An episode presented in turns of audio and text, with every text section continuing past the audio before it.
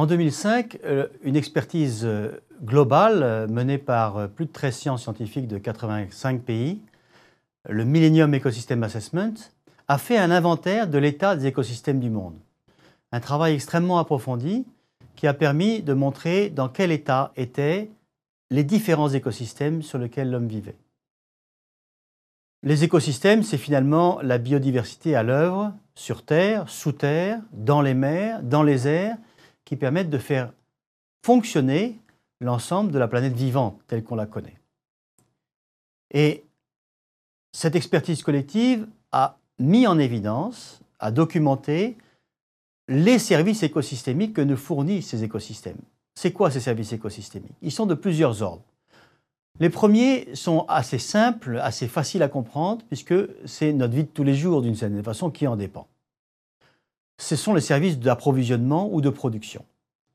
Ces services nous permettent de nous nourrir, de nous vêtir quand on récolte, quand on ramasse du bois pour se chauffer ou pour cuire, quand on tire de l'eau à un puits. Ce sont des services d'approvisionnement ou de production. L'écosystème nous fournit ces produits pour vivre. Il est fourni aux hommes, évidemment, il est fourni aux autres espèces vivantes. Le deuxième groupe de services est plus difficile, plus à percevoir d'une certaine façon. C'est les services de soutien, de support. Ce sont les grands cycles de la vie qui permettent les cycles hydro-géochimiques des grands éléments, cycle du carbone, cycle de l'azote, cycle de l'eau, au sein des écosystèmes. Et, ces grands cycles, évidemment, déterminent la capacité des écosystèmes à fournir des services de production, ces grands cycles de, de soutien. Quatrième ensemble de services très importants, ce sont les services de régulation. Services de régulation, ce sont les services qui permettent à l'écosystème, par exemple, de tamponner les effets sur le climat, à l'échelle locale ou à l'échelle régionale, d'un certain nombre de, de, paramètres qui peuvent toucher le climat une forêt qui évapore, qui euh, intervient dans le cycle de l'eau ou dans la pluviométrie. C'est un service de régulation que nous rend l'écosystème. La pollinisation fournie par les abeilles sur les plantes à fleurs et qui concerne beaucoup l'agriculture, puisque 75% des espèces cultivées sont pollinisées par les pollinisateurs. Tous ces services de régulation sont aussi très importants, même s'ils ne sont pas visibles du premier abord quand on regarde un écosystème. Puis enfin, peut-être plus subtil, et en particulier très important pour l'homme, tous les services que les écosystèmes nous fournissent en termes culturels, symboliques, euh, récréationnels. Le citadin qui aime se promener dans une nature préservée, euh, le peintre qui peint un beau paysage, euh, ou l'homme qui contemple une, une, nature, ou même des paysages agraires achevés, ce sont des services que nous rendent les écosystèmes. Donc ces quatre groupes de services écosystémiques sont très importants pour euh, non seulement le fonctionnement correct de la planète et sa résilience, mais aussi pour le bien-être humain. Et cette expertise collective a mis en évidence le lien entre ces différents services et les différents éléments, les différents éléments qui composent le bien-être humain. Et on se rend compte qu'in fine, même si on peut constater que dans la vie moderne, on n'en prend pas suffisamment attention, les écosystèmes sont des éléments fondamentaux du bien-être humain. On connaît bien l'exemple des abeilles euh, et de la diminution de leur population qui menace d'une certaine façon la, pollinisation.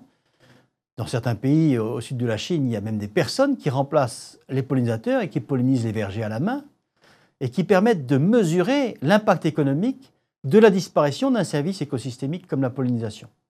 Et on se rend compte à ce moment-là que ça se chiffre en milliards d'euros, en dizaines de milliards d'euros.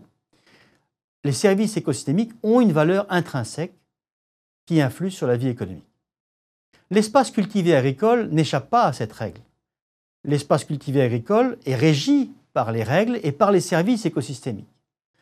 Que ce soit par la mobilisation de la biodiversité que l'homme a domestiquée ou sélectionnée, ou que ce soit par l'association de différentes espèces, l'agriculture vit, a pour moteur, d'une certaine façon, l'ensemble de ces services écosystémiques. Si ces services écosystémiques sont érodés, et dans certains cas ils le sont, cette expertise l'a montré à des niveaux irréversibles, l'agriculture en souffre, la production en souffre. L'agriculture industrielle a, développé une forme un peu nouvelle de relation à ces services écosystémiques. Et depuis le positivisme de la fin du XIXe siècle, où, in fine, la science chimique et physique triomphante avait réussi à, de cette façon, nier l'aspect biologique et vivant des espaces cultivés, où on imaginait qu'il suffisait de rembourser au sol euh, ce qu'on avait emprunté par la récolte pour maintenir une, certaine stabilité de rendement, eh bien, on se rend compte aujourd'hui que les différentes façons de cultiver ont évidemment des effets différents sur les écosystèmes et sur leurs services. Et entre une culture très mécanisée, où vous avez un génotype unique sur des centaines ou des milliers d'hectares, euh, et vous avez une fertilisation chimique, une protection par pesticides, euh, vous avez effectivement un appauvrissement énorme des services écosystémiques, comparé à une agriculture beaucoup plus diversifiée et qui, in fine, et dont la production dépend beaucoup des services écosystémiques. Donc cette artificialisation des espaces cultivés dans l'agriculture moderne, et en particulier dans les pays industriels, cette négation de l'aspect vivant de l'agriculture a beaucoup abîmé les services écosystémiques du monde aujourd'hui.